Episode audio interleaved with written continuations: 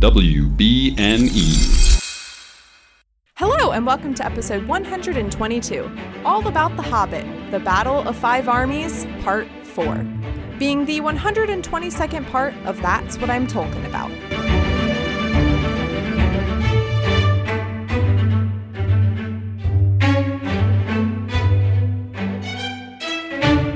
My name is Mary Clay. If that's too complicated for you, just call me MC. And today I'm joined by TikTok's Lord of the Ring obscure fact guy. Is that the full title? I guess. Look, I didn't pick the nickname. It's too many words, but I'm stuck with it now. I, I forgot it halfway through when the words were out of my mouth. It's Don Marshall, everyone. He's back. Hello. Welcome. Thank you. Pleasure to be back here. Um, been keeping up with all of your uh, escapades on social media. Oh, boy. Watching this uh, Hobbit movie and making it through everything else. My good, what a journey you've been on through all. I know. this. It's been quite an unexpected journey. Ah, I see what you did. there. I see what I did. Yeah. Yeah, it's been quite a journey. Listeners, this is not the last episode by far. There is, in case you haven't looked at Tolkien's library of work. I was about to ask, are you done after this one? But I guess not. If you're if you're reading through everything. So, Don, it's great you bring that up because this will be this is a special announcement for I think the I think since the first time someone mentioned the word Silmarillion to me, I said, "No, I am never covering that. That sounds terrible. It sounds insane to read. I will be covering the Silmarillion. Wow. I am now confirming that. Yes. Oh my! In that case, in that case, I would like to live right now beg you, please include me on chapter nineteen, Beren and Okay. Special K, please have me back. It is my favorite chapter of almost any book ever. Don, there's a good chance I might be reaching out to you multiple times. Um, so, uh, listeners, I will be covering the Silmarillion, but first we're going to cover a couple fun things. We're going to do the animated movies. We're going to do the failed Lord of the Rings West End musical. We're going to do the much requested VeggieTales parody, Lord of the Beans. I'm so excited for you just to experience. There's going to be lots of fun stuff. And then we're going to dive into the Silmarillion with the tagline I'm reading the Silmarillion, so you don't have to. So I that's coming up. love it. That's all I know of the plans for, for now. But yeah, I've been asked multiple times, Are you going to cover the Silmarillion? And I'm always like, I don't know. But given that it see it seems like the Amazon series will have a lot to do with the Silmarillion, I think people will love to hear about the stories from a third party rather than having to read it themselves. exactly. Exactly. And then we'll watch the series together, and then after that, I will, I guess, then go and diminish into the West. I don't know after then, but Will we ever get well no because there's the uh the 13 uh or rather is it the 12 volume history of Middle Earth that includes all of Tolkien's like early drafts and uh, notes? look, How long do uh, you want to keep this podcast going? I know that's the thing. I could theoretically go forever. I could easily find things to cover that are Tolkien related. Um, it's Leaf just a matter Niggle, of like. The Adventures of Tom Bombadil, all of his Dude, Beowulf see those stuff. King those I'm down with, but I've had people be like, "I found this story that was translated by Tolkien. Are you going to read it?" Or I found like th- I found this in a thrift store and it says it was tra- edited by Tolkien, and I'm like, I'm not going to read Beowulf, guys. I draw the line at Beowulf. But so we're all just going to take it one step at a time. But one of those steps will indeed include the Silmarillion. I love it. What an exciting time So for you guys. Not exciting for me. We'll we'll get there in a couple months. Um, but first we have to finish out the Hobbit movie and also that the Hobbit series in general. This is it. This is it. Don, tell me a little bit about your what was your first experience like watching the Hobbit movies and what's like your overarching opinion of the of the trilogy? So this may seem like a slightly controversial take, but I think the Hobbit movies are just fine. That is not a controversial take at all. I've had a, I've had thankfully a lot of guests say that rather than it just being like guest after guest being like these movies are awful. Good. so good. I'm I'm glad I'm glad I'm not alone here, but uh, I I do feel that like Uh, I learned a fun piece of trivia today. The Hobbit movie, The Battle of Five Armies, was the second highest grossing film of 2014 when it came out, behind Transformers Age of Extinction. And I can't help but think if given the choice, I would like to watch the Hobbit Yeah. movie instead of. What a terrible year for movies if the two highest grossing movies were Transformers, what did you say, Age of Age of- Ultron? and Tony Stark and Optimus Prime and Frodo, they all get together and they're gonna defeat Darth Vader. Oh my god, Transform some Transformers sequel and some Hobbit sequel Mm-hmm. are the two top grossing films of 2014. Which, which was also the same year, if I'm remembering correctly, that Les Mis came out. It was the it was right around the time when all of those Broadway musicals. No, Les Mis. I remember distinctly Les Mis came out in 2012 because I got real hardcore into Les Mis my senior year of high There school. you go. Yeah, it was another Hobbit movie because my, my sister and I went to uh, a double feature. She was like, "I want to go see Les Mis." I'm like, "No, the Hobbit movie's coming out. It's gonna be incredible." Let's and see. She was not there impressed.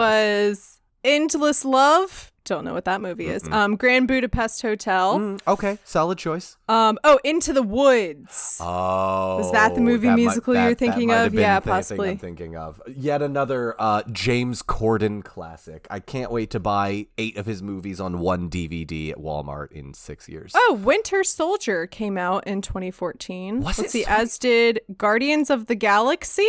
Oh my gosh. Okay. Um, Night at the Museum, Secret of the Tomb. I don't know which. I, I Uh, didn't. I- I, I- didn't know yeah. that there was a third. I thought it was just that I didn't know that that Night at the Museum movie existed. Oh my God, Paddington Bear came out in 2014. oh my god. Okay. the Lego Movie, Big Hero Six, How to Train Your Dragon Two. Okay. I Okay, take it there's back. no way. There's no way that those two movies No. were the highest grossing of 2014. I, that seems so wrong looking back on it because I don't remember most of.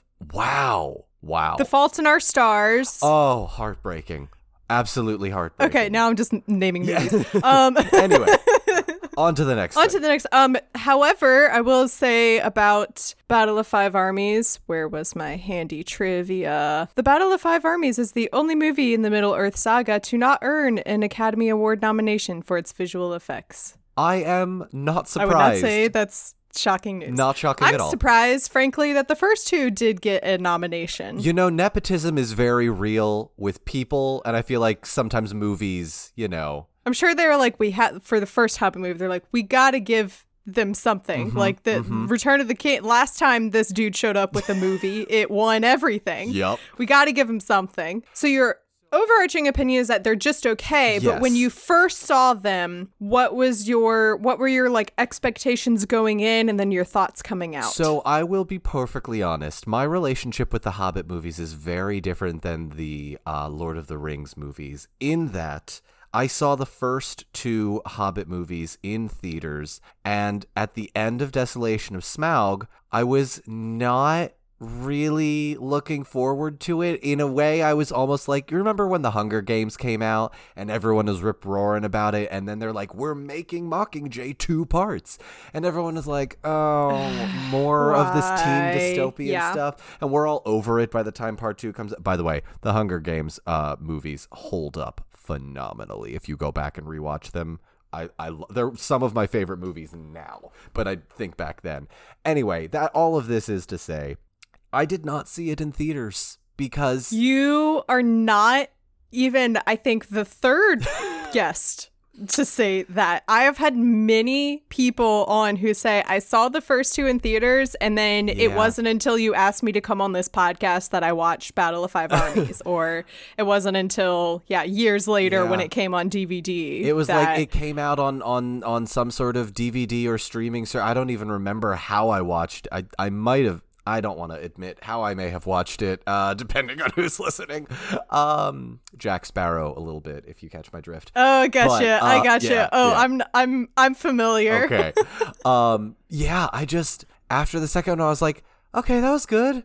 I'll get around to watching it. Oh, it's in theaters. Okay. Uh, oh no, uh, I guess it's guess it's out of theaters now. Eh, I'll get to it eventually, and you know, I did watch it, and it was it's fine. It's fine. Yeah, they made a movie out of 20 pages of a book. They certainly did. And you know what? I will I will give them credit where credit is due. This movie has some of the coolest 14 year old boy fight choreography of all time. if I am a 14 year old and I've never seen The Lord of the Rings before, or I'm super into sword fighting, the idea of like Legolas jumping up a bunch, we'll, we'll get to we'll get to that. oh boy. Oh boy. Oh boy. I have defi- thoughts. Yeah, we have a lot of thoughts. Anyway, let's let's get into you. You do the summary and all of this. Let, let's get into this. let's yes, into it.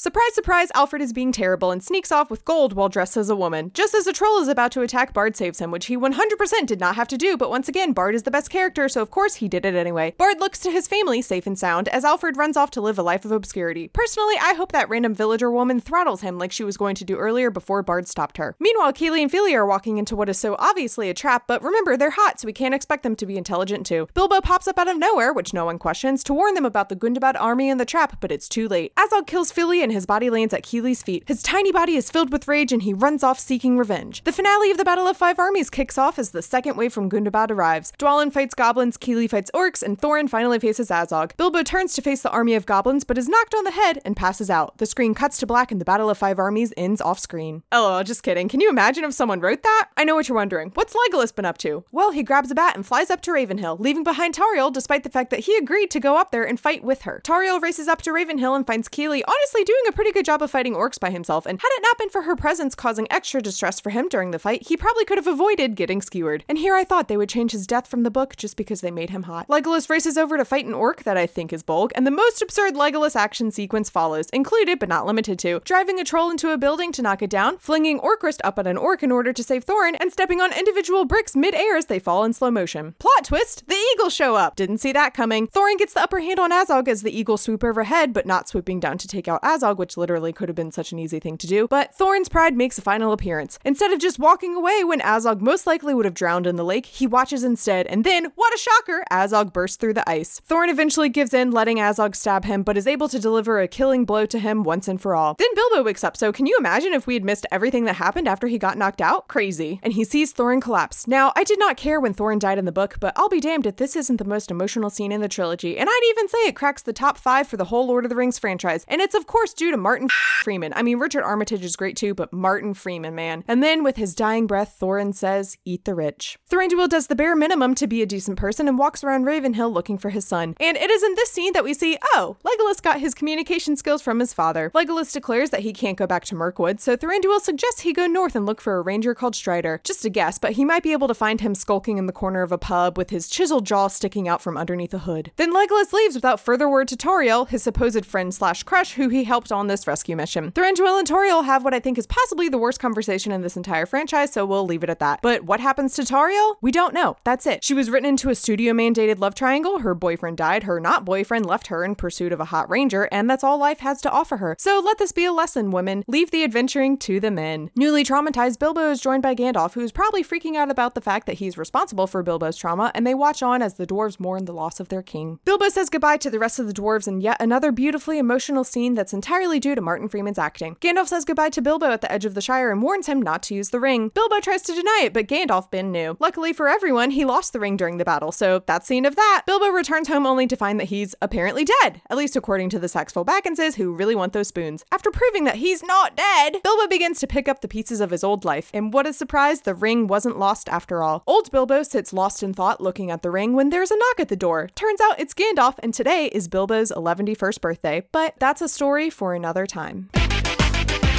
This is the last part of the Battle of Five Armies.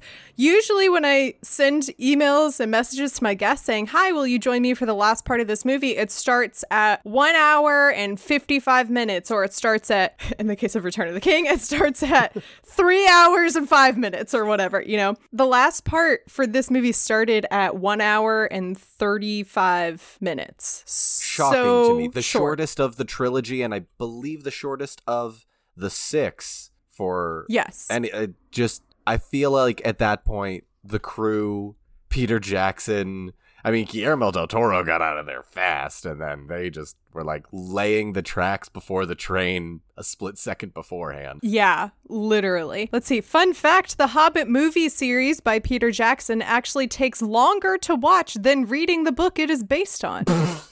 I mean, yeah, let's see. It says um the complete runtime for all three movies is eight hours. Most readers could read The Hobbit in six and a half hours, unless you're me, in which case it took you three months. no judgment. No judgment. um, but yes, this is very short.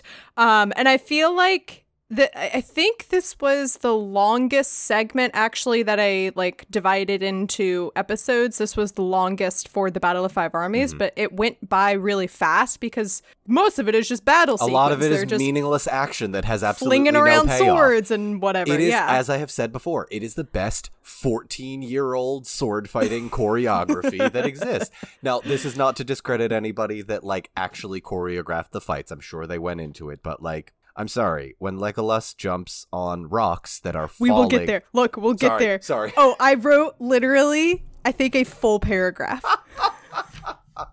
a full paragraph on that. Carry okay, on. The first scene starts out with literally the worst character in the entirety of Lord of the Rings, The Hobbit. That includes I would say Wormtongue, who are uh, Saruman, Shelob. Alfrid is the answer to the question what if we made Wormtongue an incel with more screen time? Yes.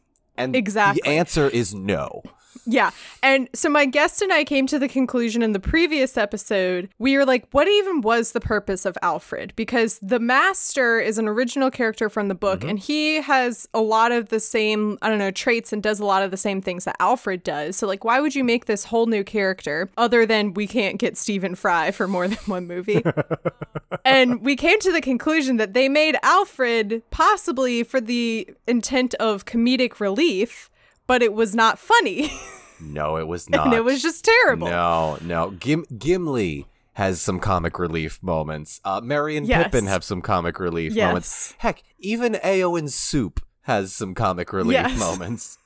Uh, Alfrid, Alfrid no. was not. Funny. He's just terrible. So he uh, is still dressed up as a woman and he has gold uh, stuffed in his bra or corset and he's trying to run away. And then a troll, ogre, orc hybrid of some kind um, comes up and is about to attack him. And then Bard is too good for this world. The man is the best character in the entire trilogy. He's the best character in the entire trilogy. And it shows. And uh, if I'm being totally honest, I can't stop seeing Will Turner from Pirates of the Caribbean and the fact that Orlando Bloom is no, also in correct. this movie. I know. It's throwing me. It's throwing it's me. It's correct. Do you um you should follow the the Instagram account for this podcast because I made I think Will Turner and and Bard and Orlando Bloom and all of that gave me like 20 memes worth of content. I will check that out. I can't. It's do I so already ridiculous. follow? Actually, you know what? I don't know. Maybe you do. When, you know what? When when I was last on this podcast, I did not have an Instagram because I was gonna say that's what Yeah. I thought. I didn't think you were on I wasn't. Instagram. I wasn't on anything else. Um, Bard shows up. He's too good. He kills the troll that is attacking Alfrid, saves Alfrid, and Alfrid is like, I can't believe you don't even want to be the leader and you could have had all of this stuff. Like what what even was that for? And then Bard turns and looks over at his kids who are like all huddled up, all picturesque, and then he smiles at them or whatever. And then Bard's like, Ugh, you sicken me or whatever. And then he turns to fun- run away. Fun. That was hilarious, Peter. Thank you. and Bard says like, Alfrid, your corset is showing or something. I don't know. ha ha ha ha ha ha. And then Alfrid runs away, and that's the last we see of Alfrid. I don't know what becomes of him. And we'll find out this I don't know what becomes of him happens to a few characters in this movie. yeah, yeah. I'm sure the Oh, just- studio just, was like, no one, no one actually cares about this person. No one Just cares. Yeah, so he that's it. Alfrid's gone. Yay! Cheers! Thunderous applause. Nothing of value was lost. This next section of my notes is titled Rip Fili. Um Yep.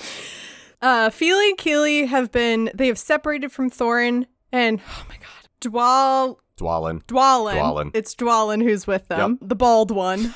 Guys, it's the last episode, and I'm slowly making progress. It's all right. I still can't keep track of all of them if it's. My goal was to be able to look like I know all of the names, I just don't know how to match the names to their faces. And so my goal was to be able to look at a picture and be like, that one's Nori, Dori, Ori, Mhm. Oin, Gloin. And I'm like, that's the bald one. Mm, There's the bald one, the round one, the ones that look just a little bit too much like humans and not dwarves.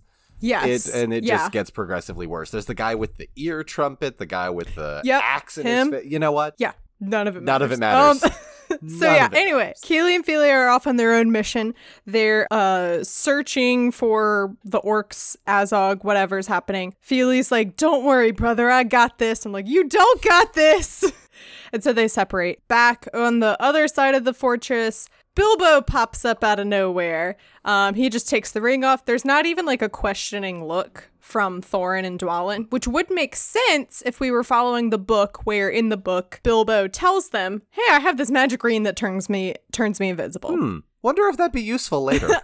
if it's in an extended edition scene, then maybe that'll make sense. But in the movie, no one knows he has this ring. There's not a single questioning look um, when he just literally like walks through midair. He brings the news that the orcs from Gundabad are coming and that this is a trap and they're gonna be, you know, come they're gonna be surrounded before long. Yeah, and Thor yeah, and Thorns looks around and he's like, This is a trap. And I'm like, duh, literally. I could have told you that the moment you showed up and you're like, It's empty. Where did everyone go?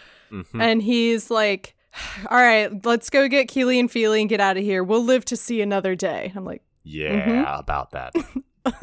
and it's so interesting that like for the first time in the whole series that Thorin is putting aside this vendetta and putting aside his pride to be like no we need to retreat we need to Mhm. this was wrong Some character development after having Character reverted. Oh back into himself. basically every movie he and look, I get that the argument can be made, and I I. I'm trying to give them the benefit of the doubt. The argument can be made that as humans, eh, once we have some sort of trauma happen to us, an instant character change is often very rare. We go through periods of grief, and scientifically speaking, I get it. That being you're giving him way more I credit than I I'm have. trying. I'm trying so hard to to make it better than it is, but yeah, it just kind of feels like Thorin has finally gotten some character development, but that this should have been his mindset, you know, a movie Yeah. and a half ago. Yes. Oh, 100%. Yeah. Um, don't even talk to me about how at the end of Desolation at Smaug, he has wonderful character growth and development. And then literally like five minutes pass and the next film starts and then he's back to. Anyway. Yeah. Um, yeah, there's this great moment. It's the first moment really that he's like putting aside his pride and admitting defeat. But it's too late. Mm-hmm. You know, it's too late. What's done is, I mean, obviously they don't know yet that it's too late, but like it's it's too late and they hear some yelling classic azog noises Is he speaking words? Is there an orcish language? What's happening here? Because all I'm hearing is yeah yeah. it's a lot of that It's a lot of of that. that. yeah and he speaks in orcish to everyone like to our non-orc characters Mm-hmm. um and i'm like do they know orcish or is this guy just like and they're like i wonder what he's saying Holding a sword to your nephew's uh, throat usually gets the point across more than words. Yeah, yeah. So he he reveals that he has Fili, and Fili yells at them and is like, "Go!" And then he gets stabbed and then dropped off a cliff right in front of Fili. Yeah. By the way, he lands at wait no Kili. Fili. What did I say? It's, I, I knew what you meant. Feely gets killed, drops, lands at the feet of Kili. Mhm. Yes, and then Kili goes into such a rage. That is just a little bit comical because he's so t- like he runs up those stairs It's and he's so funny. tiny. It's a little funny. yeah. Yeah. But yeah, when Fili, yes, Fili, when Fili gets stabbed, I like felt it like in my, I was like, oh. Yeah. And you see, you see Bilbo's reaction, you see Thorin's reaction, and uh, and Bilbo, there's a moment where like he just kind of like closes his eyes and like that. sighs. A, I, I love Martin Freeman as a choice for Bilbo, and I think that particular shot is a great example of why he's such a facial actor in those moments. He can really bring it Mhm. home. Yes. Keeley is just in a rage um, and goes off to, you know, seek revenge against his brother. This is earned and it is justified, but I wish that there had been more Kili Fili, like camaraderie. Mm-hmm. Moments throughout the series rather than like Tauriel shows up and Fili's just in the background now. Um, Yeah, yeah. So I wish, like, I feel like this this would have been a much stronger moment had there been more like Kili Fili, where like a dynamic Yeah. duo kind of a thing, Which- which uh, is just We're gonna get to it, I think, in a moment, but I just want to say for the record, I like Tauriel's character. I do not like Tauriel's plot. The, Yes. the plot that they gave Yes. Tauriel, like, you want to create a movie only character that is a badass female in a movie that is chock full of testosterone. Amazing. Make 12 of them. Make them the counterpoint to the dwarves. But the love triangle thrown in by Warner Brothers Mm-hmm. is uh, just for me is one of those things that just like hmm yes, all all of that, Yeah. definitely. anyway sorry um, no, i'm gonna good. get sidetracked so much in this one i'm just letting you know. That's know okay. That's the podcast. As I bring up, there was one point where we were one uh, episode where we were talking about. I think probably we were talking about like Thorin being not being irredeemable, but doing things that some people are like, oh, but see, he's forgiven. And it's like, no, not all of his actions or whatever. And then we got on a track about Boromir. And then we started talking. And then my guest literally was like, but you need that context for when his brother shows up and blah, blah. And then I literally was like, but you have to remember that in the book, Faramir, re- he resists the ring and he turns it down Having- five minutes later. having just listened to that episode i know exactly what you are talking about it is it is uh gentle listeners part one of the battle of five armies. I believe you spend roughly 45 minutes of podcast time on the first 10 minutes of the movie it is Okay, well, phenomenal. the first 10 minutes of the movie Are the best part is of the the, movie. most important.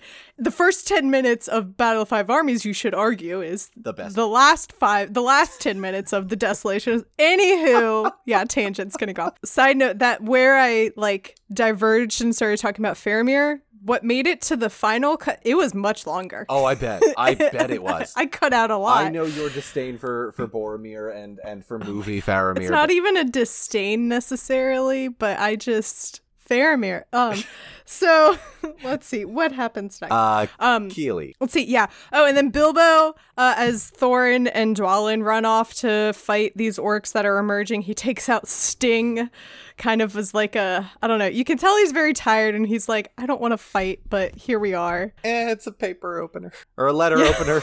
it's my it's me and my little baby sword. I just I don't know what happened next, but I just wrote so much grunting and fighting. Yeah. so I think that's when I think that's when Thorin and Azog yeah, start Thorin and. Azog start going at it. Bilbo, Bilbo gets uh jumped by these flying bat thingies from Gundabad. Yeah, these Dwalin bats. comes in and come in. This uh, second wave from Gundabad that they were talking about starts rolling in, and it includes these bats that, like, reading the book, you're like, yeah, they're just bats. They're so terrifying here. Mm-hmm. Yeah, they're like they monster. They're like dinosaurs almost. Like they're much bigger. They're very monstrous, like very scary. Yeah. And I think that was like a really that was a really good job of, you know, whoever envisioned these creatures to just be like, well, all Tolkien said was bats. Let's how do we make that more Mm-hmm. cool. you know How do we make that orc. cooler? Yeah. Mordor, you know, dark magic esque. And that's that's kind of what I liked about this movie in that they kind of took the idea of Sauron has been breeding these creatures because that I mean you'll you'll find out eventually once you do the Silmarillion that that is what his master Morgoth did. He he was in his cave. He was experimenting with you know if I if I breed this lizard with that drake we get this and then eventually you get dragons the size of a small mountain range and it just becomes so uh ridiculous it's almost parody but uh at th- in this case i really think that the movie did a great job of like exploring what else could be within that realm of mm-hmm. like i am a mad scientist necromancer here to create horrifying beings. Yeah, and also like we've already seen like we've already seen orcs and we've already seen goblins or you know whatever, and so they're like, okay, how do we not necessarily like totally recreate these creatures, Mm-hmm. but how do we make them new and interesting since they are a much larger part of the Hobbit movies than the Lord of the Rings Mm-hmm. movies because we have Azog and Bolg, who I don't, I didn't know until the previous episode when I was reading an IM a fact off of IMDb, like live for the recording. I was reading this fact and it says something about like Bolg and in the battle, and I was like, I did not know Bolg was still alive. I thought he died in Lake Town. Yeah, it it it Anywho. it doesn't re- the thing is and I, I hate saying this so many times about so many things but in the end it doesn't really matter No, to the no, yeah. story like it's not So yeah, the orcs the orcs are a much bigger part because they keep they would keep like cutting away and showing what they're doing, and you know Azog is our main villain, whereas you know Sauron was our main villain. Mm-hmm. So yeah, they spent a lot more. Well, there's the CGI. I was gonna say they spent a lot more time focusing on the orcs, but Did they? We they spent more screen time on the orcs, not necessarily more screen as time. much. Yes, yes, great. Yes, great clarifier Mm-hmm, there. Legolas grabs onto a bat and pieces out with no further word to Tauriel. Reminder: in in the part of the movie before this part, Legolas shows up, jumps into this conflict between his dad and Tauriel, where Tauriel's like about to get stabbed, and Legolas is like come on, let's go save them, and goes with Tauriel. And then now, with no word, he just grabs onto a bat and leaves. Again, this is just another example of hey, if a 14 year old was watching this, what would be the coolest thing we could do with those bats? Just have Legolas grab on. It's literally so. I think I wrote, it might not be this part, but I wrote something about like a lot of excessive, like Legolas moments. Yeah. And like, you know what I mean when I say Legolas and, moments. and here's here's I think I I have this rant that I've gone on, and I feel like if you put nothing else of my voice in this podcast, please put this. There is a very easy fix for the Hobbit movies that they could have done and chose not to. The fix is that instead of having Bilbo in his old age writing the book, he is telling the story to Frodo. Mm-hmm. And you can cut back every once in a while to Frodo and Bilbo, with Frodo being like, There's no way that happened. Like, do you remember the barrel scene where one of the barrels filled with Bombur bounces, Yes! I think, a Oh hundred times? And takes out most of the orcs. And it's so ridiculous that i almost i almost put that up there with did legolas really ride a shield down a flight of stairs? Like that's so bizarre. But imagine what would have happened thematically to the audience when you cut back to Frodo and we're like, "Oh right, Yes. Bilbo's just exaggerating. This is a this is a fun, happy, you know, story with lots of tall tales, and it's it's all meant in good fun. But then there are those those serious moments, which we'll get to later. I feel like that would have made so much of a better yes. like way to tell the story, and they they chose not to do that, and it's a little disappointing. But it was such a Yeah. quick fix in my head. they could have just, you know, they could have used a young Bill, uh, a young Bilbo, a young Frodo. Yeah. But it might have been jarring to just cut back to Elijah Wood, just looking up in wonder. Honestly, you you could have probably cast one of Peter Jackson's kids.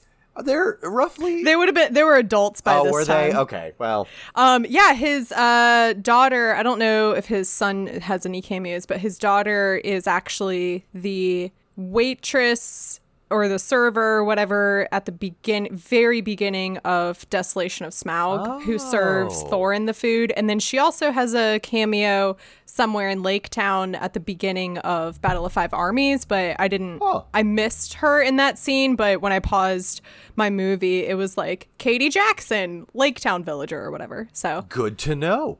But she, yeah, she's like a full grown woman, you know, which makes sense. Yeah, Because because the they would have been, she would have been, I don't know, probably like six or eight. Yeah. And then this would have been filming, you know, 10 years later, eight years later. God, we're old. Anyway, sorry, we were talking about a movie, and we've. They're much older now, if that makes you feel I- better. it really doesn't, and I don't want to talk about it. Thank you. Where, where? Oh yeah, Legolas just did a thing. That was it. Tauriel sees Kili like fighting on a ledge with some orcs, and she runs up to go save him. Kili's doing pretty good. holding his own, fighting. Bilbo and Dwalin are fighting some orcs, and being the hobbit that he is, Bilbo picks up some rocks and starts throwing them. And I love that little like nod um of I guess continuity slash t- little Easter egg that like this is what hobbits Just have what historically hobbits do. done. Yes, they just throw rocks at their enemies. Does it Yes. make sense thematically? Yes. Does it do anything? No. I think he maybe knocks a few in the head, but nothing, ma- no major damage yeah, done. Nothing, nothing too crazy. We get a couple shots of this is just what made me laugh. So we have like Bilbo and Dwalin, all these, you know, orcs or whatever. Uh, Kili, Tauriel fighting these orcs. Thorin versus Azog, very intense. And then it'll just cut to like Legolas flying in the air on this bat. Um, and you're like, what's his plan? He doesn't know either. No one know. Nobody knows. Not even the directors. And then Bilbo gets there's a wave of or I think what happens a wave of orcs come or goblins or something comes by and one of them knocks him on the head with like a club or something. Um, not even like intentionally like and it, he's just so small Yep. that they run past They're him like, probably oh, without right, this, seeing. this thing exists. Oops. And he gets clonked on the head and is knocked out. Um, I will remind everyone the way the Battle of Five Armies goes in the book. Um, the battle begins. Bilbo puts on the ring. I should say he hides through. I mean, which I would too. I would too fully. Same. Same. If I had, if I could be invisible during a battle, I would do Yep. that too. Um, pretty soon, maybe it's like mid afternoon into the battle, he gets knocked out. Cut to black. He wakes up a few days later, and uh, eh, the battle is over. Here's the thing. Here's the thing. Tolkien, as I'm sure some of your readers may also agree with, is really bad at writing battle scenes. They're confusing, they're a mess. They sometimes don't make any sense. And so I quite like that part in the book. That being said, this is a movie made by Hollywood and they were never Yes. going to get away with that. I know they could never any do other that. way. It's like, what do you But- mean you skipped the entire ba-? I can just hear the angry fanboys now. Sorry, It would have been so funny. Oh my god, I just hilarious. I Hilarious. like reading it. I'm sure there's an edit out there somewhere that will show what I'm picturing in my head, but like reading it, I I just could so immediately see Bilbo being like, "Okay, I think this fight's going pretty well." Turns around, a rock smacks him in the head, cut to black. Yeah, well, Immediately. That is that is fun fact. That is what they did with episode I think eight or nine of Game of Thrones in season one because they didn't have the budget to film the battle scene. Ah, that's they pretty were good. originally like, yeah, we can do it. We can totally just ignore the fact that, um, you know, Tyrion does actually. I think Tyrion actually does get bonked on the head in this one. Um, but they're like, no, we're gonna film it. It's gonna be great. And they're like, oh, we're out of money. How do we? Oh, right. We just pull a, a Lord of the Rings, and Yeah, Yeah. perfect. Yeah. Like Don said, this is a movie, so that doesn't happen. No. Uh, disappointing. Um, we have to watch all of the trauma instead about instead of just read it from like Gandalf's like secondhand account telling Bilbo later. yeah, Meanwhile, Legolas is just fighting. I just wrote, man, Legolas really just be doing himself. Definition of you do you. He's just like doing his own, uh, like he has his plan in uh, of like he swings down and he like shoots the bat in the head and then he flies down on one part and starts fighting an orc. And If any of your listeners have ever played Dungeons and Dragons, I feel like Legolas would be an excellent example of I didn't prepare for this combat, so I'm just gonna wing it. Yes, 100%. percent Mm-hmm. That is Legolas. Tauriel and Kili are screaming for each other as they are fighting and approaching each other. Don just did the I biggest j- eye roll I've ever seen. I forget sometimes that people can't actually see me when I do this, so it was quite the exaggerated eye roll. I do Hopefully you heard it. You could probably hear the eye roll. um, yeah, they're like, Tauriel!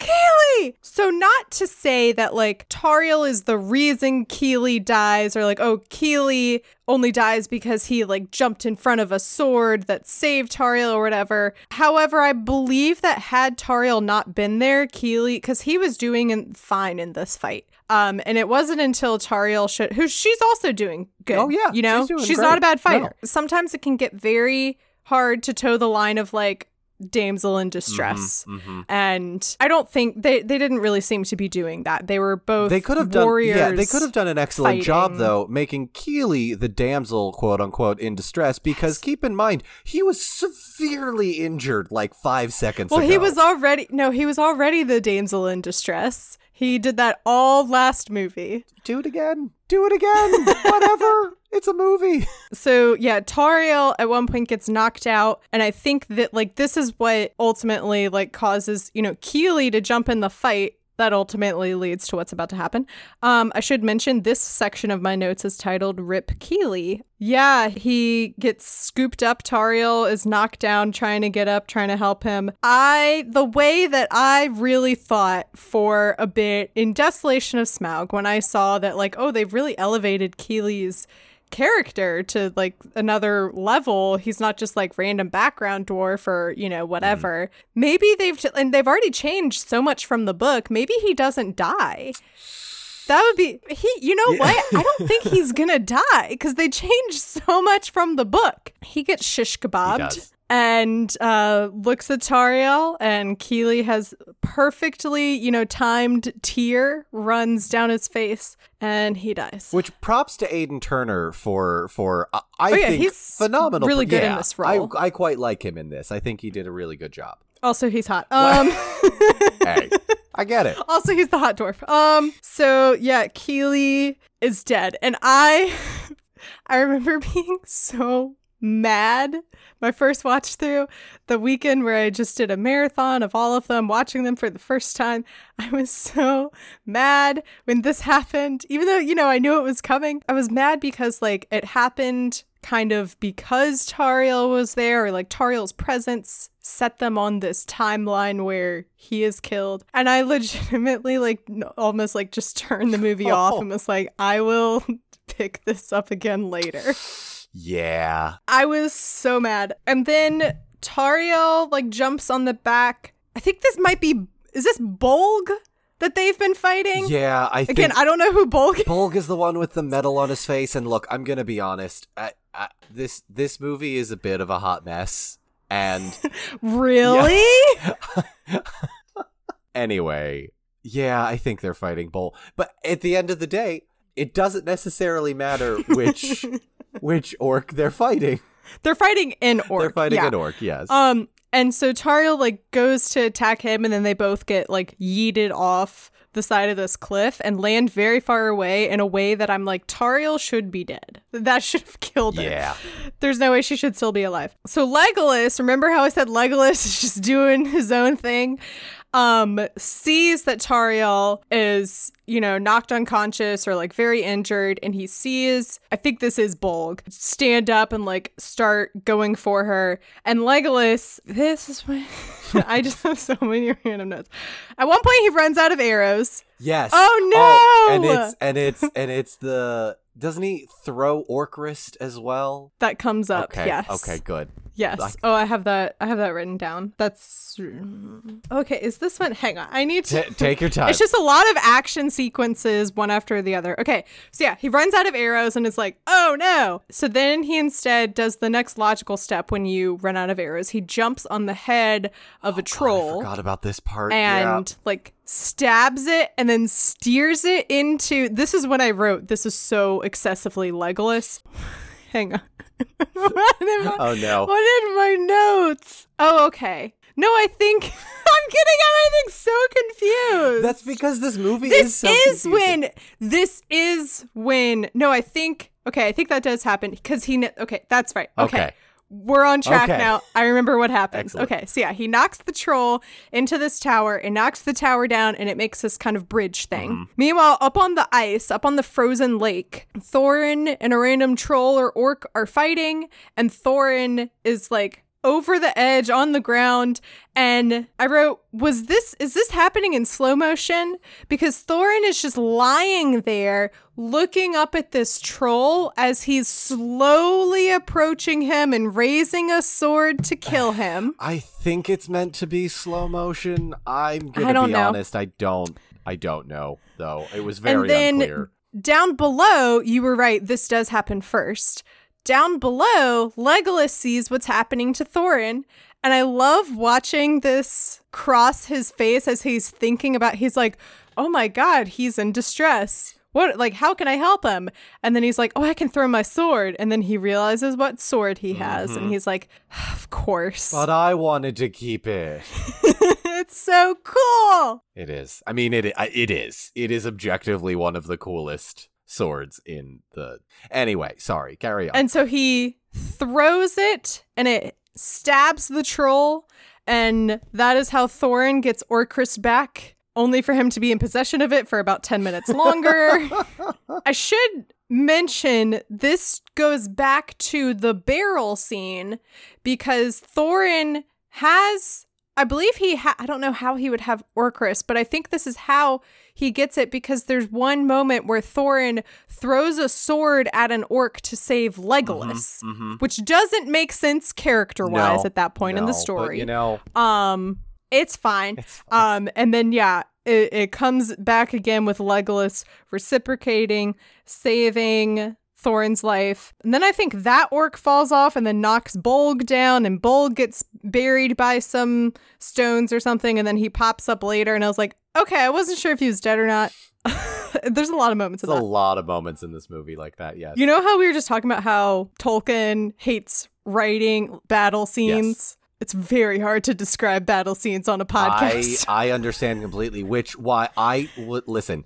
Full disclosure: if you would like to just skip around to, and then Legolas did the sword thing, and then Thorin did the sword Legolas thing, did this we thing. could skip about forty-five minutes worth of content and just talk about Bard. Oh my god. Just all but even the, he I think he I, I think he's even done talking. He's he's. I think we see one more too. shot of him. Yeah. So Thorin stands up and see this is a cool moment. It goes silent and he and Azog see each other like across the ice and it's foggy and misty. I did like how this part didn't have any music. I thought that was really well done. Yeah. And so then they go into the start of their battle together, like their final, because they've done a lot of, you know, random, they'll run into each other and then fight. But like, this is it. Um, so back on Legolas's side of the story, a bridge is collapsing.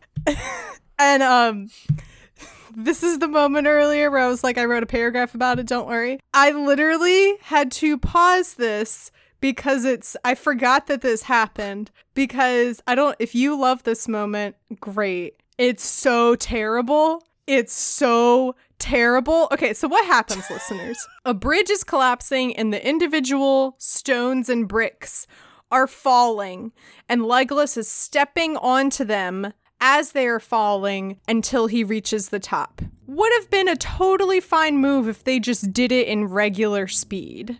But it's so they put it in slow motion They did. like excessively slow Mhm. motion. Um, it's so CGI'd, fake looking. Like it's very clearly Orlando Bloom, like on wires, running, and it's terrible. It's, it's really again, again. This movie is great if you believe that it is Bilbo telling a tall tale and made exclusively Yes. for 14 year olds who don't understand the laws of physics. I would have loved this movie as a kid. And honestly, I think that's kind of, at this point in the movie, it definitely feels like that's how they're marketing it because people that watch The Lord of the Rings are like, all right, I'll forgive the elephant thing, I'll forgive the shield surfing thing. This is too much. this is too. It's it's too It's- Legolas. yes, yes. We've had too much. It's enough slices. It is enough slices. that sound will be. I mean, it's already old at the time we're recording. It'll be ancient when this episode comes out. What happens? What happens I next? don't remember. I don't remember how, but Bolg dies. Bolg dies. Legolas kills yeah, him in some Legolas capacity. jumps up on the rocks of the of the collapsing bridge and does a cool parkour trick, and uh, that's that's it. and kill and- and, kills- kill. and kills yeah, I know he kills that Yeah. thing, Bolg. Whether or not it's Bolg, we don't know. Mm. So then uh, we have Azog versus Thorin, and I believe it was when he Azog started. Sw- Somehow he has this he has a chain with a rock attached to him somehow. I missed how that happened. It's supposed to be I I think it's a nod back to like the Witch King and his big morning star looking thing, but what is very clearly just a, a piece of concrete attached to a chain link. Um does that make it any better? Eh, I don't know. At, at, this point in the movie, I'm like, he's flinging it around, and I distinctively remember during this part of the battle, my first watch through, realizing, wow, this is, they really stretched out this battle. Yeah.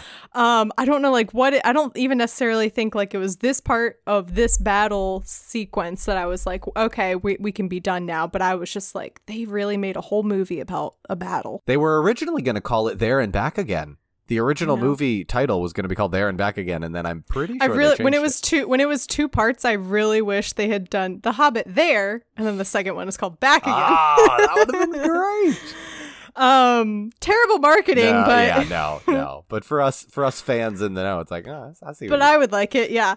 Um, Peter Jackson's like, we're gonna do something that one girl, twelve years from now, doing a podcast is gonna appreciate. Um, we're gonna name these movies there and back I'm here again. for the puns. the the concrete thing gets stuck in the ice and then uh he looks up behind Thorin. The eagles swoop in. Kind of a little anticlimactic, honestly, which is funny because they're never anticlimactic. they shouldn't be. But, um, they shouldn't be. but but they are. But they but are. they are. They're there. I don't know why the eagle. So the eagles swoop in on the battlefield and start, you know, dr- taking out monsters and whatever. why did they not take out Azog? Literally, one of them flew right over Thorin's head. because this movie was written by a 14 year old. Please don't ask any more questions. Thank you. so the the eagles swoop in. I forgot. Uh, Radagast is there. He's flying on one of the eagles. Good old Radagast. Um, all I'll say about him. And then I got real excited because Bjorn shows up, or Bayorn, however you want to say his fine. name. Uh, I do though love how they just like airdropped him into the middle of the orcs, not where it would make like strategical sense or like behind the out. No, just And I was so because I forgot I forgot that he has a part in this battle. Mhm. Um, and like by the time he lands, he's in bear Mhm. mode and he's taking out orcs, and that's all you see. And That's you literally never it. see him That's all you see. That's all you see of it. It makes me so angry because they butchered, they butchered his story for these movies. Um, so much so that um, my guest and I spent an hour talking about five minutes worth, basically, of Beorn's part of the movie. Um, Fair. Bjorn and Radagast are there. The eagles are there. Yay, all is saved. Thorin then steps off of this chunk of ice, and the weight flips, and Azog goes under. I think this is very cool what they did here, where Thorin, had he walked away, Mhm. would have Mhm. lived. Mhm. Azog most likely just would have drowned. And or maybe he would have burst up out of nowhere, but like Thorin most likely would have lived had he walked Mhm. away. But no, he wants to see the light leave Azog's Yep. eyes. He wants to see him die. And so he follows him as he's floating under the ice, floating away. And then he appears to die. And I was like, well, obviously that Yeah. didn't happen. Stabs his like spear arm through, through Thorin's foot. Ouch. Yep. Yep.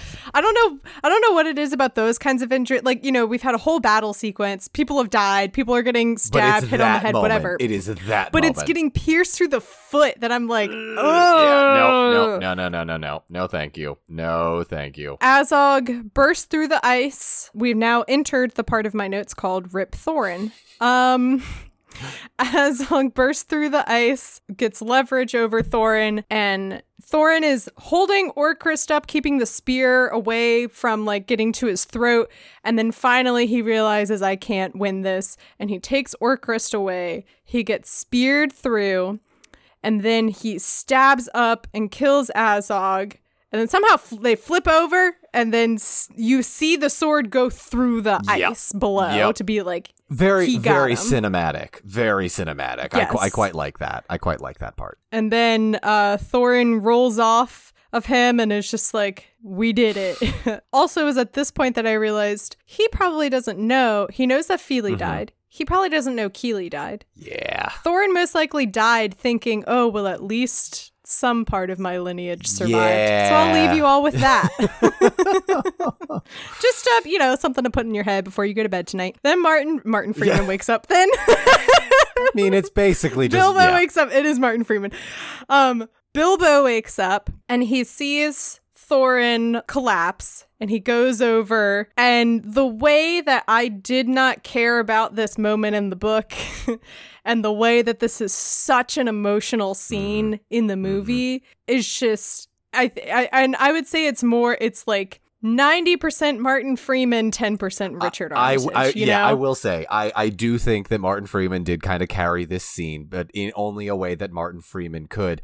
Um, I will say I do like, for all of the flaws that The Hobbit has, the dynamic between Bilbo and Thorin is such that I have been privy to be told by many of my viewers that Baggins' Shield is Yes. a uh, fanfic couple that is much beloved in the fan fiction community. Was not aware of that, but yes, I have heard I've heard of that as well. And going into these movies, I was like, wow, they must be like they must have all of these moments where they're so close. And watching it, I was like, not really. No, not this scene is really the only time that I was like, okay, I see now why people like this Baggins shield ship.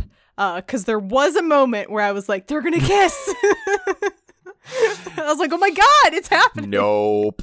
Nope. Yeah, so Thorin's dying, and he's like, Bilbo, I'm so glad you're here. I wish to part in friendship. I'm so sorry I take back everything I said at the gates. You know, I've caused so much peril for you. And Bilbo says, You know, I am glad to have shared in your perils, every one of them. The way, oh, there's a moment first when Bilbo shows up and he's like, It's okay, you're gonna be okay. And he like goes to like check his wound and he realizes it, it's just a lot that happens in that one moment for me where I was like, he realizes it's a bad wound.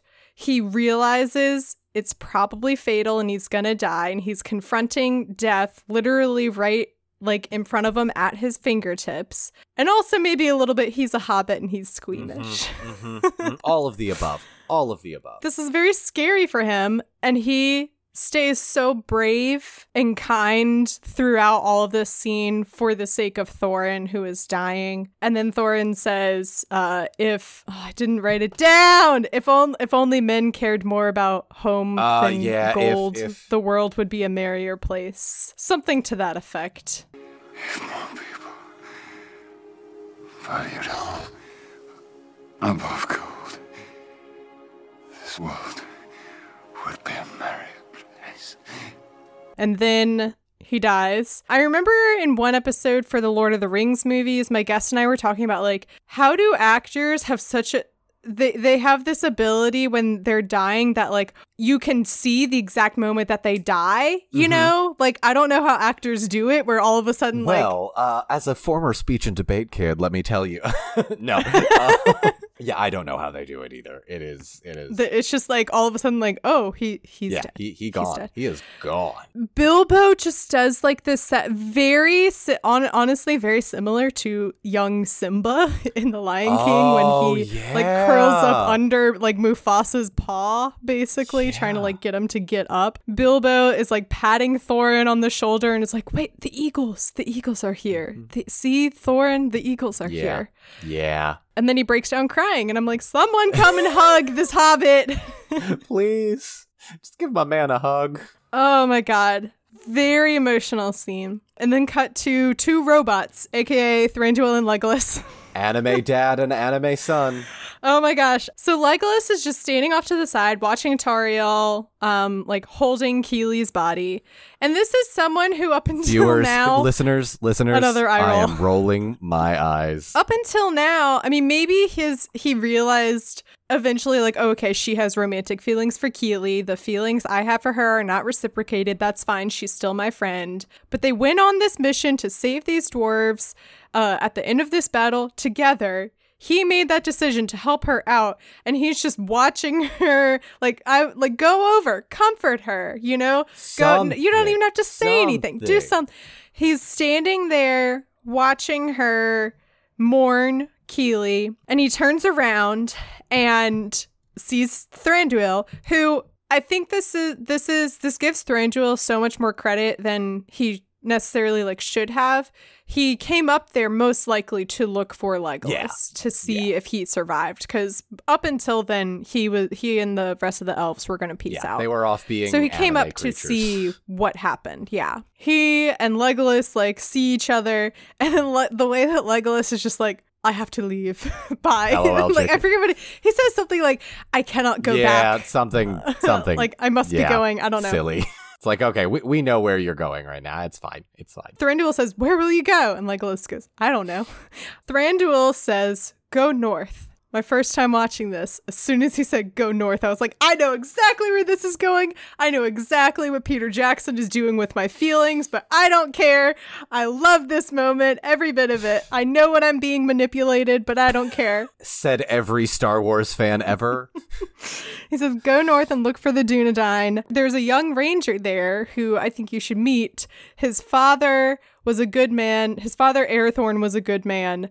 And I think his son may be a great man. Legolas says, What's his name? And Thranduil says, He's known in the wild as Strider. Mm. And the way I lost my mind, I was like, oh my God.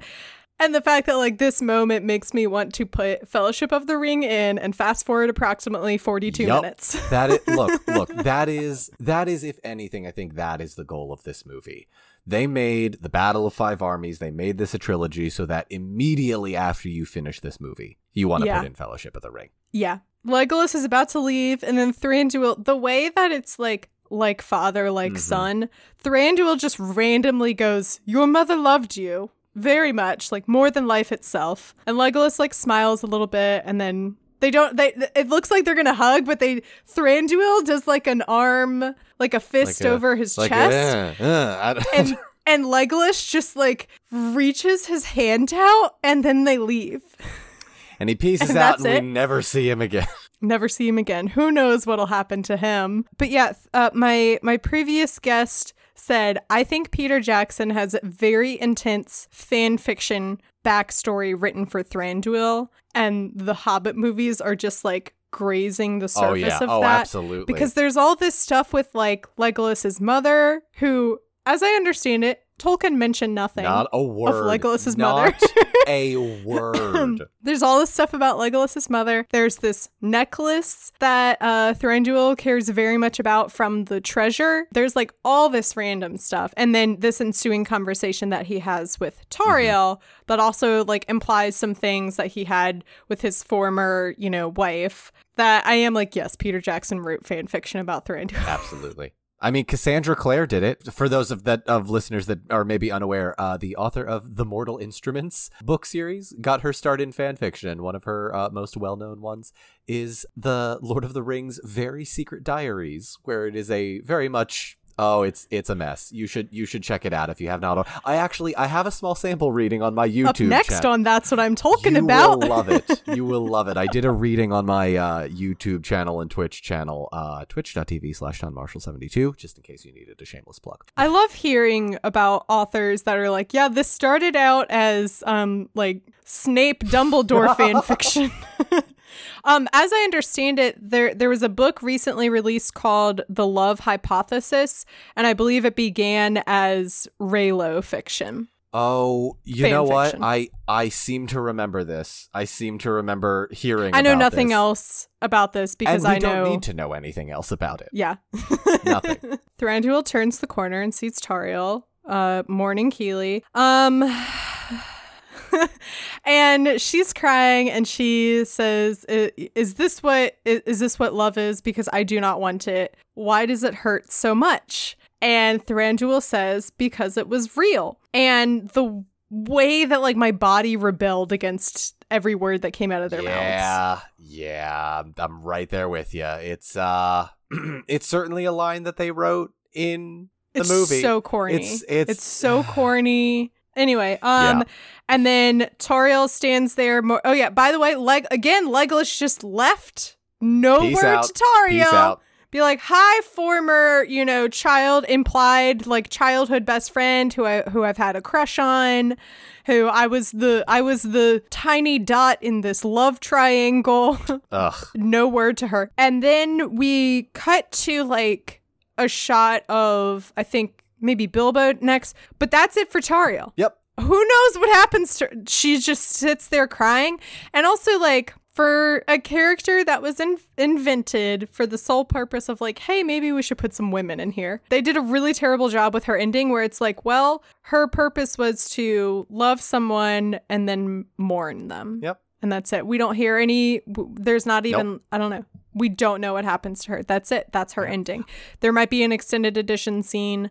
Um, I've heard that the extended edition of Battle of Five Armies is really Oddly enough, like oddly a- enough, making it longer was a good decision for this particular movie. I haven't seen it yeah. in ages. that's but what I don't get about Battle of Five Armies is that. From what I understand, there were a lot of scenes that were cut that added like a lot of other yeah, context and great moments context, for characters. There's context for Thranduil. There's I don't, I don't want to spoil too much for you, but there's there's a decent amount of like, why did they not keep that in? That makes so much more and sense. like when you're watching Lord of the Rings extended, you're like, ah, I can't believe they cut that. But like then again, we're getting on three Yeah, hours now. yeah. That makes this was a very short movie. They could have left it in; it would have been fine. hmm That's it for Tauriel. That's it for Legolas. That's it for Thranduil. Then we have Bilbo sitting, looking traumatized.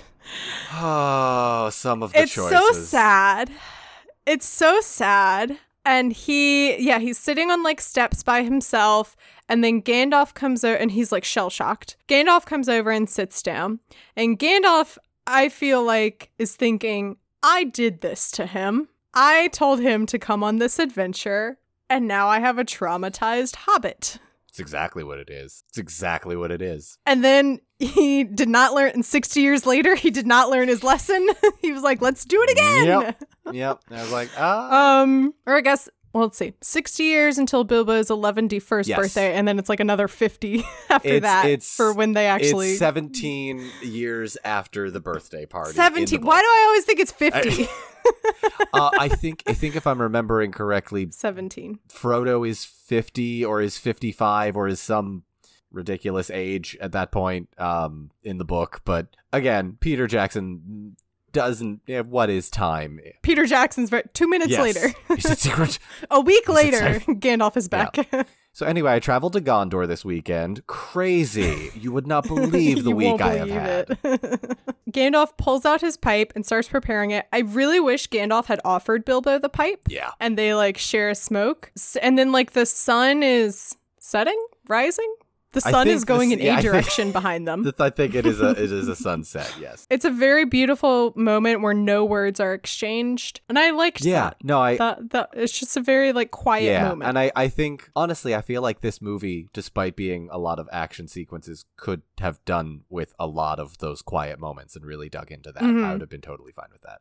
Yeah. The other thing is Martin Freeman really excels in these moments because he has there's a moment in um, when they're in Mirkwood when he he like loses the ring momentarily and then he fights a creature and then gets it back. It's another it's Mm. another thing where like no words or lines are said, but Martin Freeman does such a good job of like conveying like 20 different Yup. things that happen. Yup.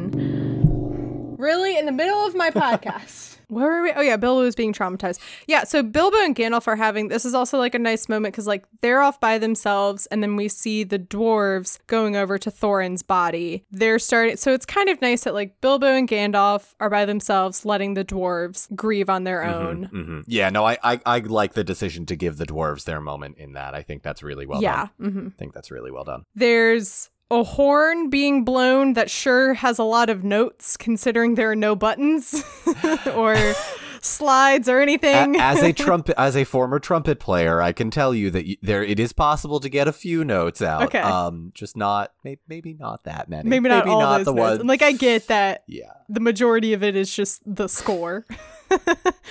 um, yeah. and the the way that this was shot i thought so we we go over like the lake town villagers watching onward i guess maybe like looking out over i don't know the the mm-hmm. carnage and the aftermath. And you can definitely tell that like they're paying their mm-hmm. respects for mm-hmm. thorin.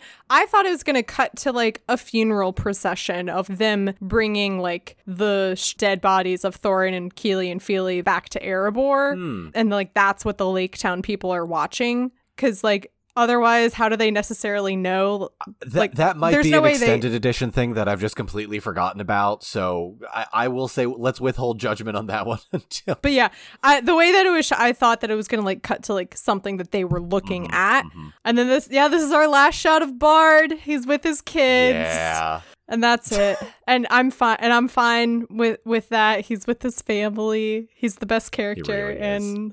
The entire he's the best character tolkien ever wrote um and that's what's so funny is that Wait, like hang the, on. the, Hang on. the character that tolkien wrote is also like one fourth of bard that we see in the movie I was about to say because like Bard's in like five seconds of the book. i know Oh my god, I love it. a few I, i'm assuming a few days have passed now bilbo's getting ready to leave um, and head back home he's trying to like slip out and balin says like no not you know not without a goodbye. oh she also yeah because balin is like are you sure you don't want to stay? Like we'll have a celebration tonight for like our fallen uh, Yeah, king or yeah. whatever. And bilbo says thorin wasn't that. To me he was he he was just and he's like all choked up and i'm like he was what? What what? Like the way the relationship be, because the relationship that I saw in these movies it wasn't until he was dying really and same with reading the mm-hmm. book that I saw much closeness mm-hmm. between mm-hmm. Thorin because Thorin was consistently going back on like his friendship with Yeah. Bilbo where he would be like I accept you and then he would be like this is all your fault you're a terrible burglar or Yeah. whatever you Yeah. know Friendship with Bilbo So- ended. Now Kili is my best friend. Yeah, whatever. um, yeah, he he's choked up and he's like, to me, he was. I'm like, why can't why can't we say friend? And th- I will say this is another moment where I can see how people would be like, they're mm-hmm, implying mm-hmm, they were more mm-hmm, than friends. Yeah, yeah. The ship is real. And so the rest of the dwarves appear, and Bilbo looks at all of them and is like, Next time you're near the Shire, you know, feel free to come by. Tea is at four. There will be plenty of it, and don't bother knocking. Love that scene, and I love that line so much. I think Mar- once again, Martin Freeman. sweet. Martin Freeman He with a carries this he really does. He put it on his back. He's so good. I cannot imagine any other actor playing. You know, I've tried to think about it as like who in like the 2010 to 2012 era of actors and Martin Freeman just absolutely nails it. I mean, that was that was like peak Sherlock fandom. Oh, yeah. So like he was he was the actor and I think they did a really really good job with Yeah, him. I remember seeing a lot of gift because I was on Folks. I was on Tumblr We in the era of Tumblr. let's see 2000 two, but like i'm talking like golden era tumblr Oh. you know not tum like tumblr these days is like aesthetic yeah. you know i'm talking superwholock era of tumblr and i wasn't even a part necessarily. I i've never watched supernatural or doctor who.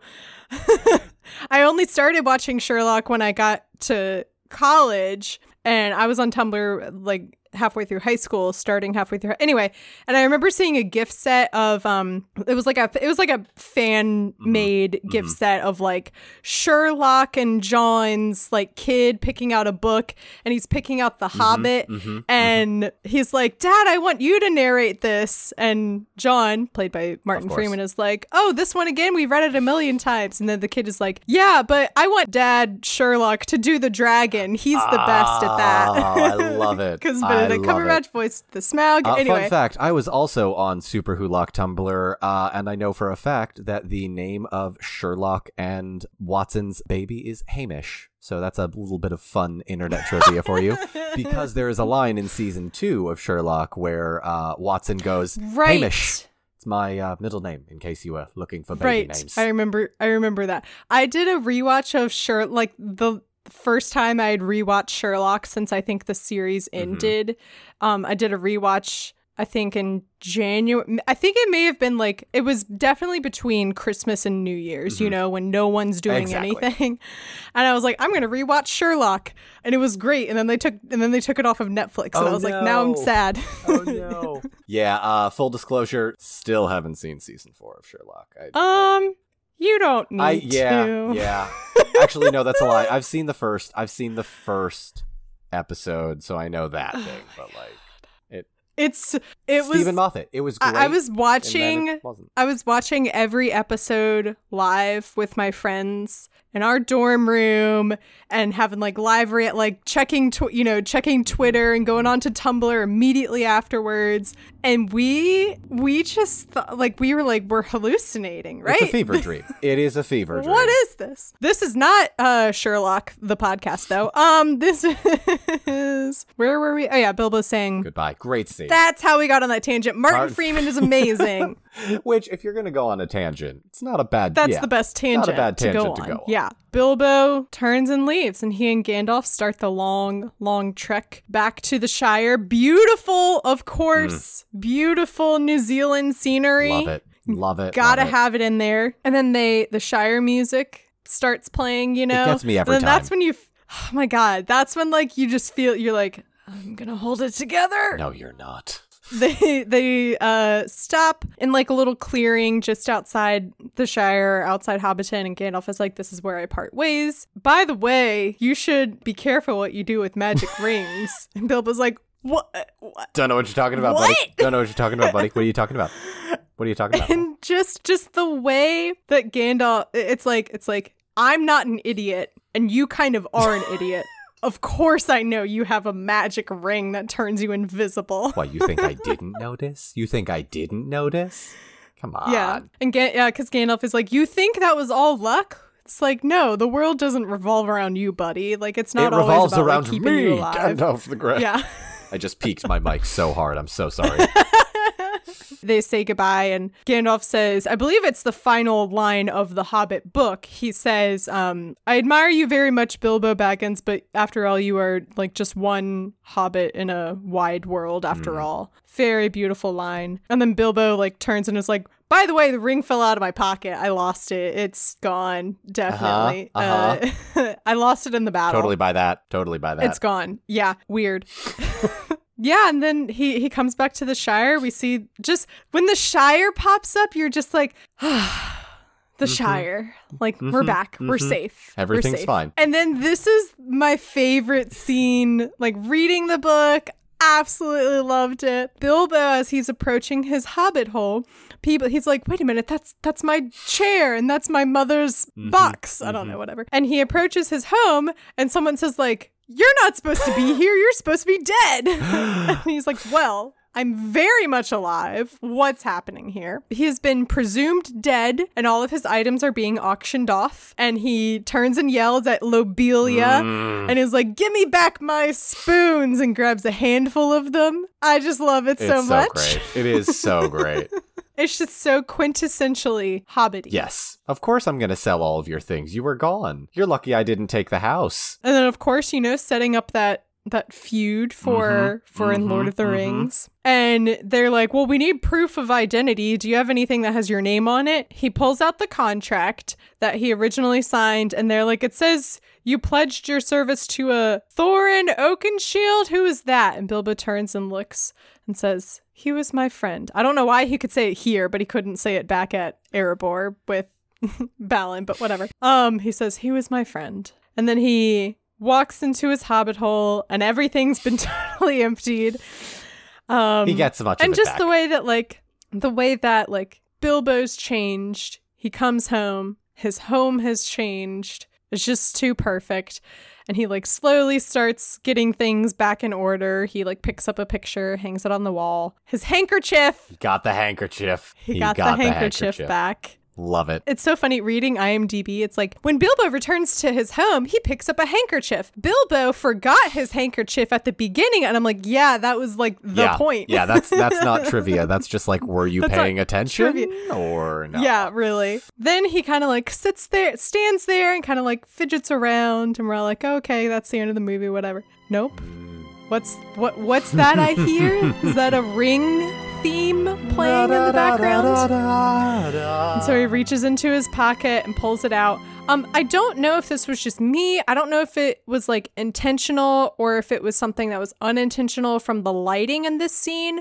But those last few shots where like Bilbo, Bilbo, young Bilbo pulls out the is pulling out the ring and smiling at it, he looks like he's aged. I think I think it is probably just a lighting thing, but the the transition back to Ian Holm's Bilbo was done separately because I believe at the time Ian Holm was suffering from very severe Parkinson's disease. And yes, yeah, he and uh, I almost said Saruman. He and Christopher Lee filmed Yeah. their stuff like on a Yeah. separate um stage entirely. Yeah, so yeah, the lighting was really weird, and I thought he, I thought Bilbo looked really old all of a sudden. I, I guess that was just the lighting, but I thought it was going to be like it w- there was going to be like a slow transition as like we're seeing time pass as like oh, oh, that would have been the- interesting. the whole like he's like walking around his home as it's being like refurnished again maybe we see a little baby hobbit run through and you know we're like oh my god it's frodo Huh. no instead we just do hard cut to ian holm the ring in ian holm's Mm-hmm. hand old bilbo um and then bilbo's looking at it and then we hear a knock on the door it cuts to the camera is now behind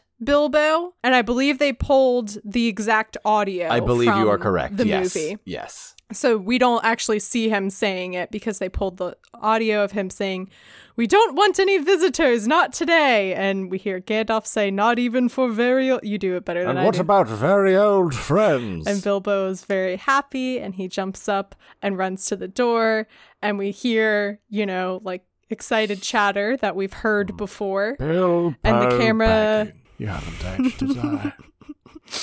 And Gandalf's like, "You didn't lose that ring, Uh oh. uh oh. I wonder what's gonna happen next. and the camera pans over to a map that Bilbo had, I guess, used on the adventure, the the Lonely Mountain map. mhm. Credits pop up. Billy Boyd, what are you Oh, doing I- here? One of the happier moments of uh, of my time in that theater when I went, wait, I know that voice. Oh, yay! That was just it's it Billy was Boyd. lovely. Yeah.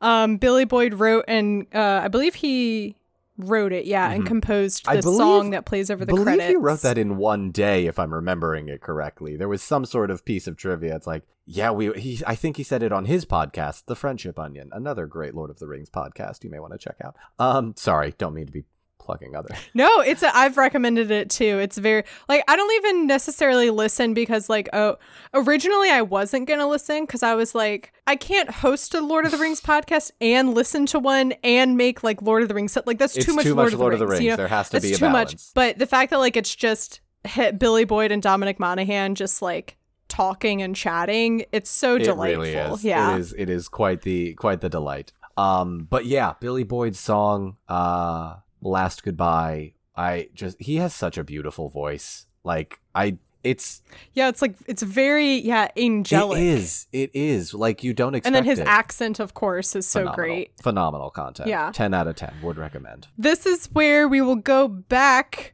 to how I thought the movie should have, I don't know, opened, slash, how I think, kind of similar to how you were saying, I think the framing device for these movies should have been it's Bilbo telling the story to mm-hmm, Frodo. Mm-hmm. Originally, before, this was my original thought, and then like, Elijah Wood showed up in the first five minutes, and I was like, okay, never mind. There goes that theory. I thought that Bilbo was going to be writing down The Hobbit at the start of the movie, and then it pans out, and Frodo is reading it. And what's the book he's reading? It's the book that he's reading at the start of Fellowship of the mm-hmm. Ring. Mm-hmm.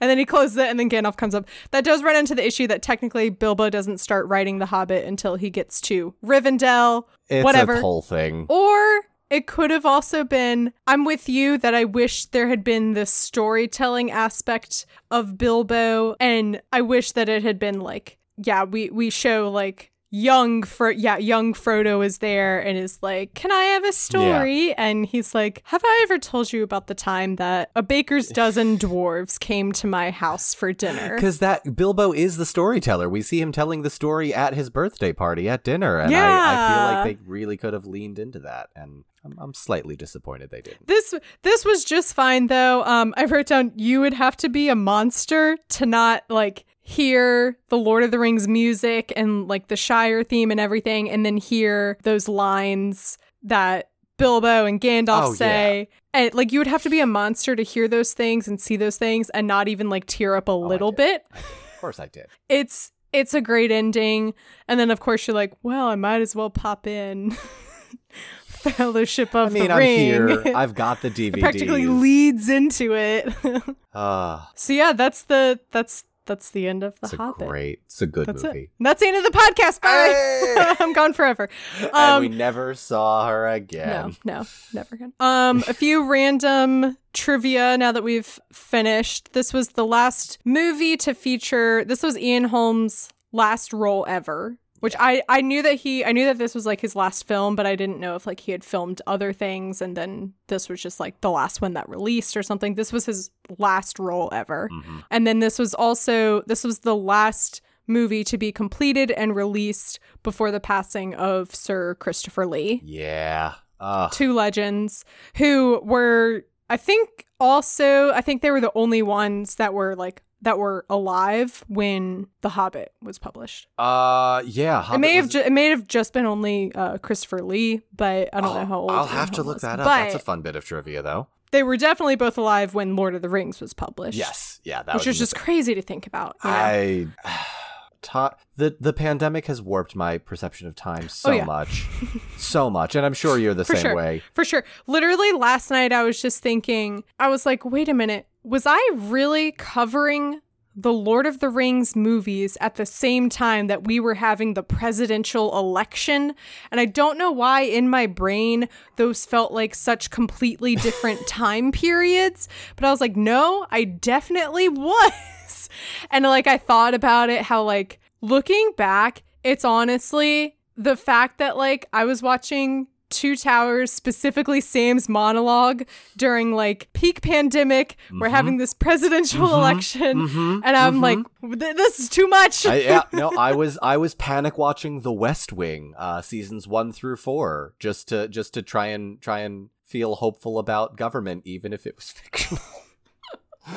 We've gotten too real here for a moment. Uh, I okay, all right. Another fun trivia. This one's a fun trivia rather Oh, than boy. like here are these two actors who died. Um, on Orlando Bloom's last day of filming, after he had completed his scenes, Peter Jackson recorded a video of him covering the viral "They're taking the hobbits to Isengard." It's very Wait, good. really? Yes, yeah. Have you not seen this? I have not seen this. That's incredible.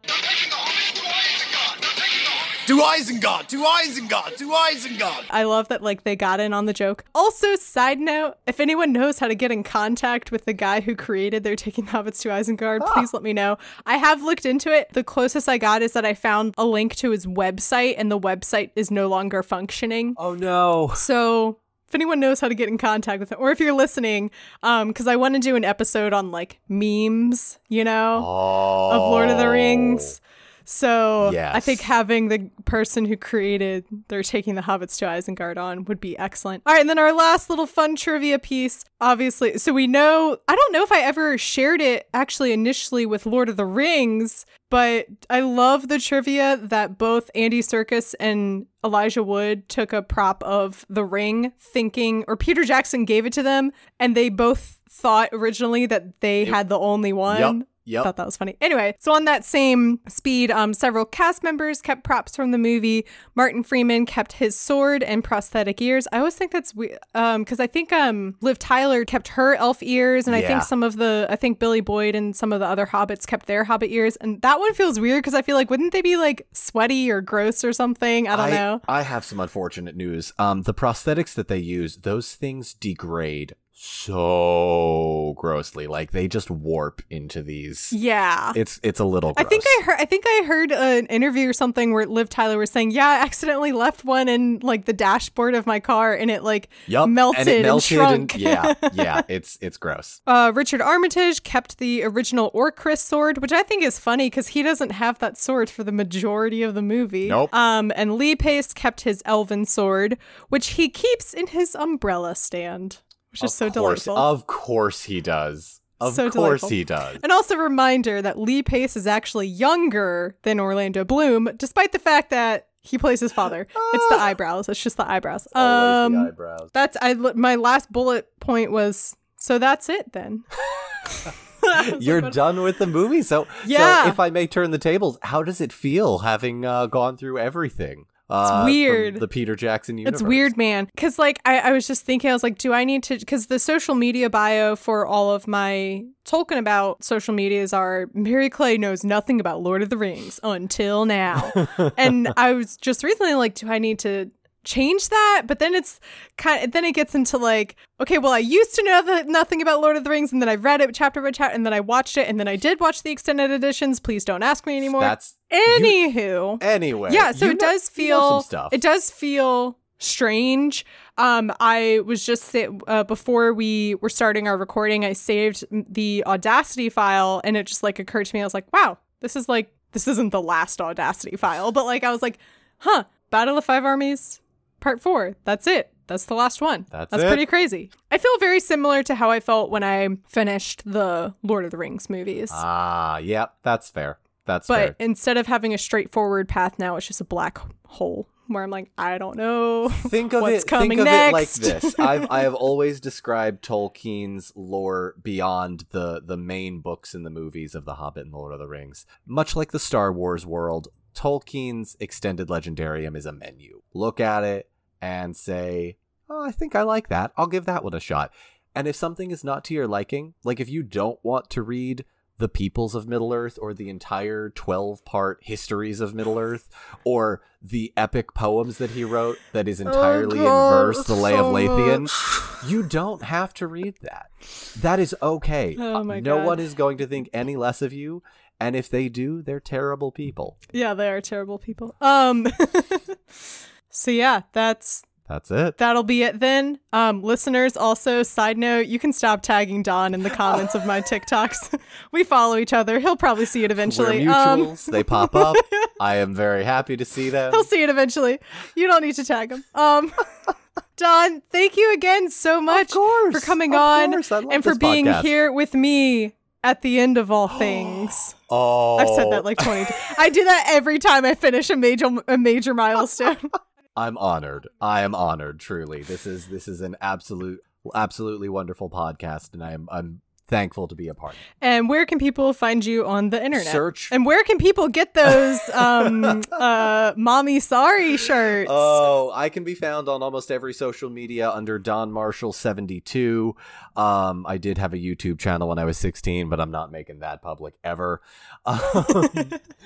Um, um, but uh, you can find most of my stuff if you just search for my Linktree. That is where you can find basically everything. In I need to get me one of those. I just need to set it up. They're very useful. uh, you can also find the link to the mommy daddy sorry in elvish uh, again this is one of those situations where i don't necessarily mean to make something and then i do and now i'm very self-conscious because i know a lot of kids watch my content and now i'm just thinking about the parents who are like They're fine. They're Are fine. they? They'll be fine. Sometimes you just need to make things just for your own enjoyment. I made a doodle. Uh, no one should have ever given me an access to an iPad. Um, I made a doodle of a candle that the brand is "What's that smell?" and the flavor is man flesh. Oh and I just wrote it. I just I was like, this is gonna be really silly to make, I love but I want to make it. you know what you want you want me to reach out to a candle company for you we can no, make it happen God, I don't want a candle that smells like man flesh. and that's why the internet is great. You can make mommy sorry t-shirts in Elvish and sell them on the internet. What? Anyway, We've come so far beyond. Oh my god, too. not even related to The Hobbit anymore. That's what I'm Tolkien about as a proud member of WBNE. You can learn more about the network by going to WBNE.org, where you will find all of our shows like our Dungeons and Dragons podcast, Late to the Party. This is an urgent message. If you or a loved one have been suffering from mild hallucinations, encountering what looked like a, a horde of zombies. lack of fine motor function, There was no parking, and I pulled up on the lawn and broke a sprinkler head. the inability to sit for long periods of time, Did you just break the chair? Jordan is holding a chair arm up. Roll to sit. Oh, did not do so good. trouble using your tools, Are you gonna take another smashy smash? I sure am. 13 probably doesn't hit. Does not hit. Sorry about the dice, Scott. or existential crises. and I'm playing Sunny Days, a high elf cleric, a half elf cleric, a quarter elf cleric, a mostly human cleric, a mostly human but with a smidgen of elf cleric. You may be entitled to podcasts. Ask your doctor about Late to the Party, a Dungeons and Dragons 5th edition actual play podcast for the whole family. Available every other Monday on WBNE.org or wherever podcasts are sold. The cover is by Vaishon Brandon. You can support him on Instagram at Vaishon Designs. You can get merch for That's What I'm Tolkien About by going to teepublic.com slash user slash Tolkien About Pod. You can find the podcast on Twitter and Instagram at Tolkien About Pod.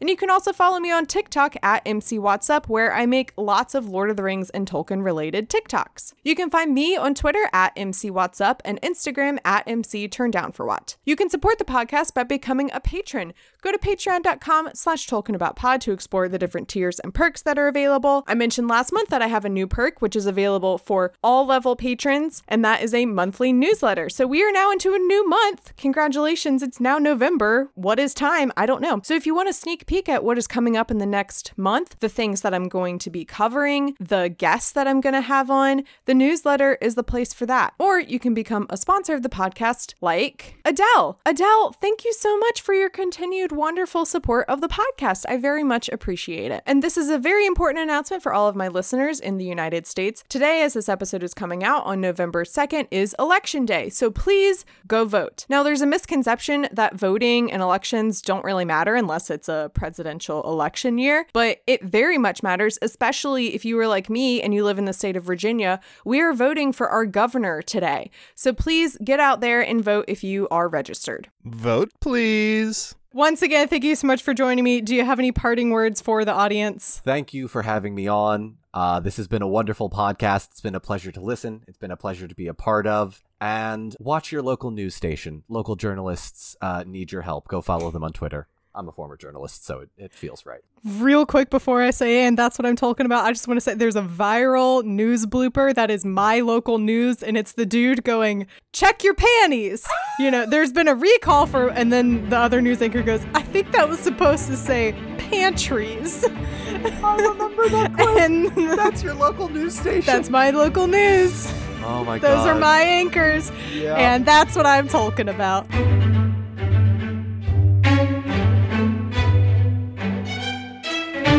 But that's a story for another time. Ooh, not me getting weirdly emotional at that. What?